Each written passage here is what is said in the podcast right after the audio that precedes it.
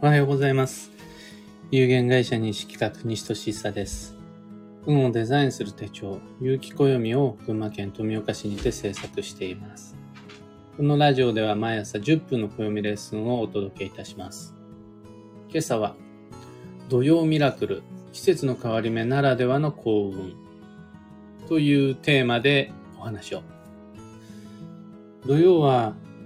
どちらかといえば良くない運勢がいっぱい起こるっていうイメージで思われがちだし、実際僕自身そこを意識してもらいたくて土曜というお話をしますが、実際現実的なところは悪いことばかりだけではなくて良いこともいっぱい起こります。なぜなら土曜という運勢は不安定だから。いつも悪いっていうことは、今日も悪いのが安定なんですが、土曜の場合は不安定だから、いつもうまくいかないこと、いつも相性が良くない人、いつも赤になっている信号、それらの安定的なトラブル不具合っていうのも不安定の作用によって、あれ？今日なんかいい感じっていう風になりうる。こういうのを同様ミラクルって僕は呼んでるんですが、決して悪いことばっかりじゃないので、いかにこの土曜ミラクルを上手に利用することができるかっていうのは、土曜を楽しく過ごす上でとても大切になってきます。土曜ならではの土曜に動く運もあるし、土曜だからっていうので繋がる縁もあるんですよね。土曜って恋の季節だし。土曜じゃなければ見えてこない景色、気づくことのできないポイントっていうのもあります。季節の変わり目におけるおける不安定な運勢っていうのは僕たちに思わぬ効能を運んできてくれます。例えば、丁寧な連絡を心がけることによってこの土曜ミラクルっていうのを増やすことができます。直接の会話が難しいなら、電話とかメールとか SNS も活用しながら、礼儀正しく穏やかなやりとりっていうのを心がけると、いつもだったら重なることのなかったお互いの共通項とか、いつもだったら届かなかった思いみたいなものが届くんですよね。きっとみんな大切なコミュニケーションっていうのは、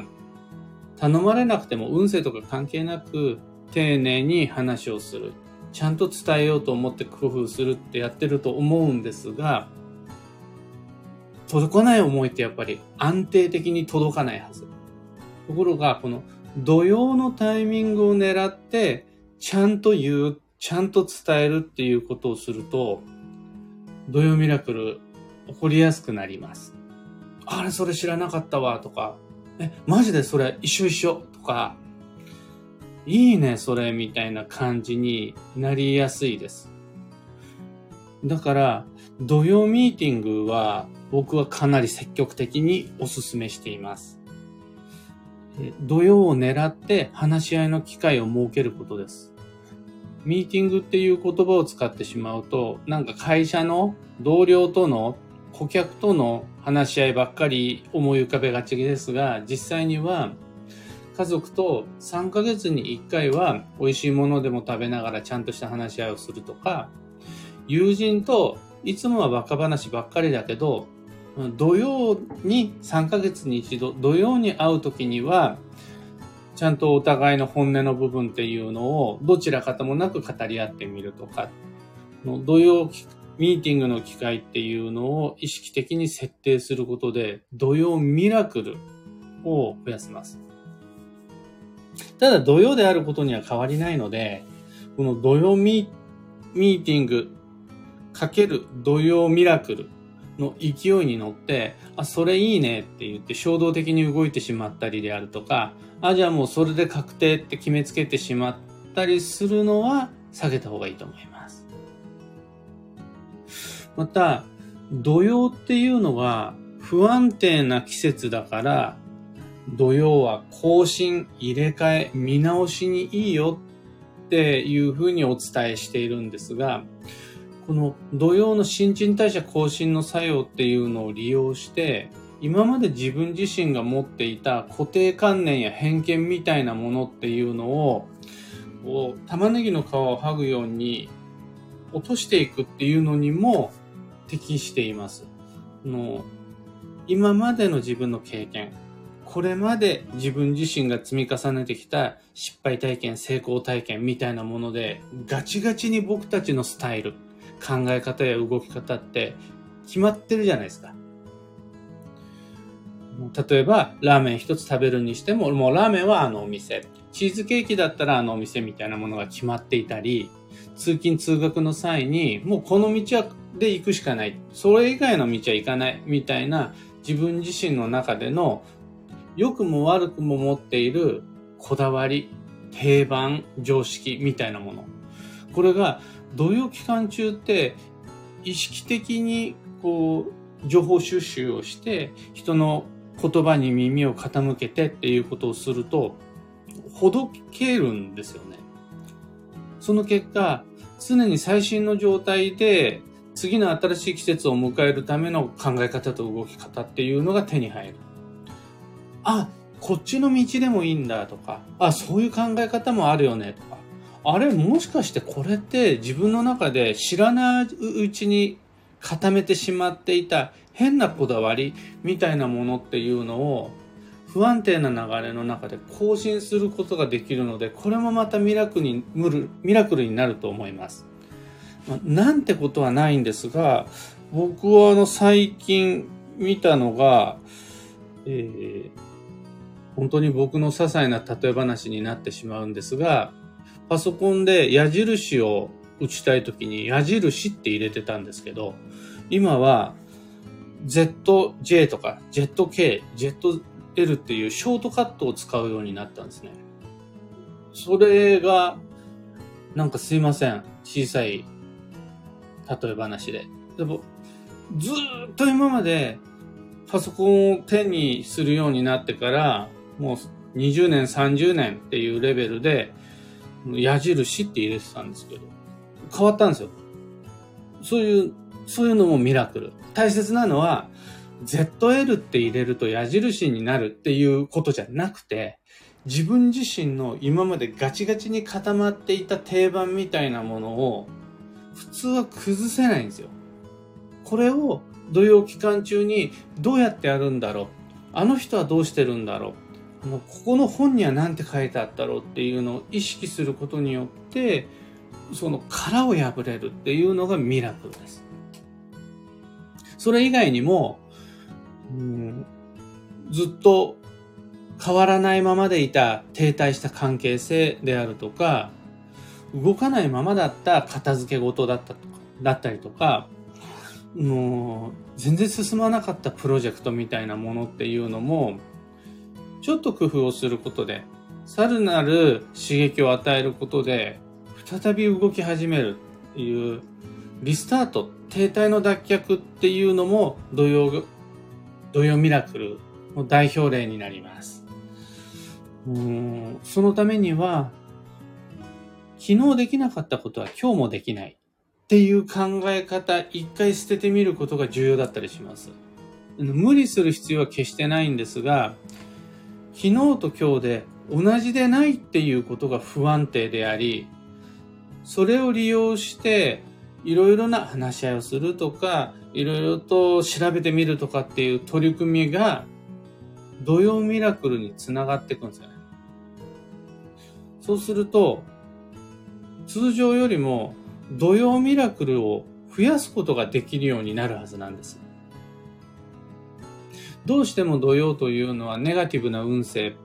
ばかりに意識が向いて、土曜デトックス、土曜の毒出し、土曜だなって思うようなトラブルばっかりが起こってしまう嫌な期間、嫌な季節って思われがちなんですが、そして確かにその通りなんですが、土曜とはデトックスばっかりじゃない。ミラクルもちゃんとある。いつもと違うラッキーっていうのも、自分の考え方と動き方次第で増やすことができる。そうすると、土曜になるたびにラッキーが起こる人生。土曜ミラクルと一緒にあるライフサイクルっていうのもちゃんと作り出すことができます。僕たちは土曜を学ぶときに、土曜を過ごすときに、土曜ミラクルっていう言葉もワンセットで学ぶ。ワンセットで知るっていうことができると、すごく素敵だなと思います。今朝のお話はそんなところです。お役に立てたら、ライブ配信終了後、ハートマーク、タップし、いいね、お願いいたします。一つお知らせにお付き合いください。有機暦先行予約限定セットの受付期限近づいてきました。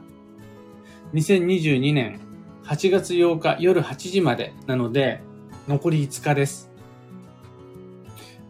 とてもとてもお得な残り5日間の期間に、5日間の機会になりますので、ぜひご利用ください。詳細とご注文窓口は放送内容欄にリンクを貼り付けておきます。さて本日、2022年8月3日水曜日は、超女装の7月の28日目。夏のの土曜は残り4日間です。そんな今日のキーワードは応援、励まし、勇気づけるというキーワードを暦のマンスリーカレンダーの中に書いてあるんですが、これ、団体行動の時に他人のやる気を削ぐような声掛けするなよっていう意味合いです。どうしてもそれが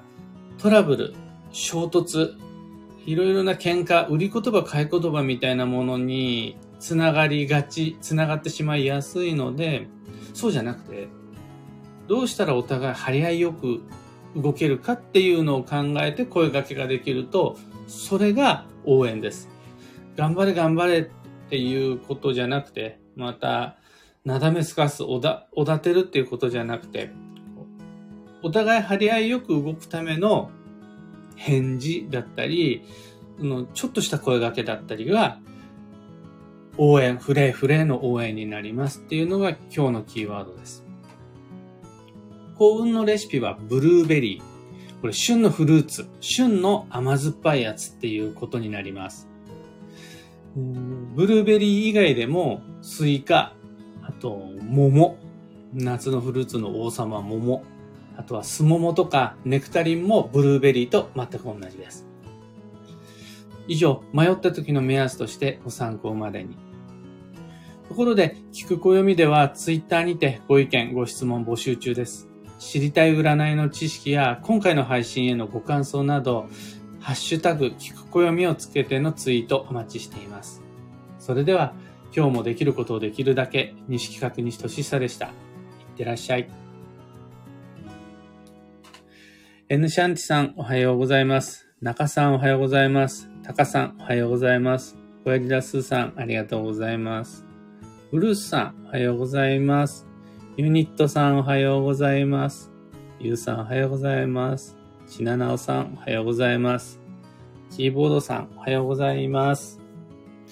えー、僕はといえば昨日は、もう7月の23日の時点で、有機暦2023の原稿は完全に印刷所に行ったんですが、まだ実は暦の作業そのものは残っていて、卓上カレンダーと壁掛けカレンダーの構成。しかも、もうこれまで何十回となく、大げさな話ではなく、何十回となく行ってきた構成の最後にあと1回、これをスタッフ3人でやったんですけども、3人で全員いっぺんにちゃんと月曜日が月曜日になっているのか、日曜日が赤い、赤いマークになっているのかってことは他の曜日は赤く塗られてないのかみたいな、あの、運の情報だけじゃないカレンダー機能としての構成をやったんですが、何十回目の構成でも、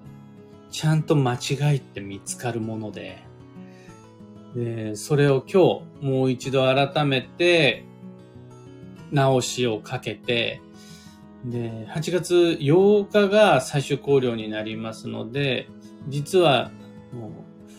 まだまだ暦の作業っていうのは続いているよっていう近況報告でした。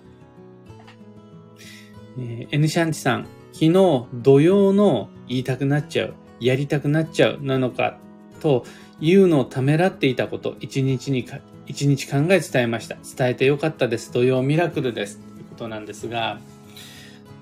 土曜は言うべきだと思うんです、僕は。ね。これを最終的なファイナルアンサー。もうこれ以上はビタ一問も変えるつもりないみたいな固い決意と絶対的な確定事項として言ったりやったり決めちゃうのは土曜って向いてないと思うんです。なぜなら不安定だから。形は変わっていくものだし、今日と明日で答えは状況は変わるかもしれない。から、この不安定を利用していろいろ動いた方がいいと思うんです。一方で、現時点での思いはこうだよとか、これは今伝えるけれど、絶対的な確定ではないよとか、最終的なことっていうのは土曜が明けてからお互いもう一度意思確認しようねという不安定を前提に、もうこうなってくると不安定っていうよりは変更の余地とか柔軟性っていうことになってくるんですが、不安定を前提に伝える、試してみる、調べてみるっていうことは全部基地になります。土曜だからいいんです。土曜を狙ってやるべきだし、次の土曜が10月にやってくることを踏まえて、10月には何を伝えるのか、10月は誰と話し合いの機会を設けるのかっていう計画を立てることまでやっちゃってもいいと思います。えー、ジュニア先生の日常の小さな例えとても好きです。日常で運を見つけるヒントになり、運を身近に考えられます。ありがとうございます。僕の一応信念としては、身近なところにしか本当の運って見つからない。あの教科書であるとか、ドラマチックな感動体験話であるとか、絶対成功するヒントであるとかの中には本当の運ってないと思ってます。そうするとね、ついこう、小さいつまんない例え話ばっかりになっちゃったり、あと僕の欠点はすぐ食べ物で例え話をしようとするっていうのがあるんですが、のより身近なところにみんなが運を見つけるヒントになればいいなと思いながらお話ししています。というわけで今日もマイペースに運をデザインして参りましょう。僕も行って参ります。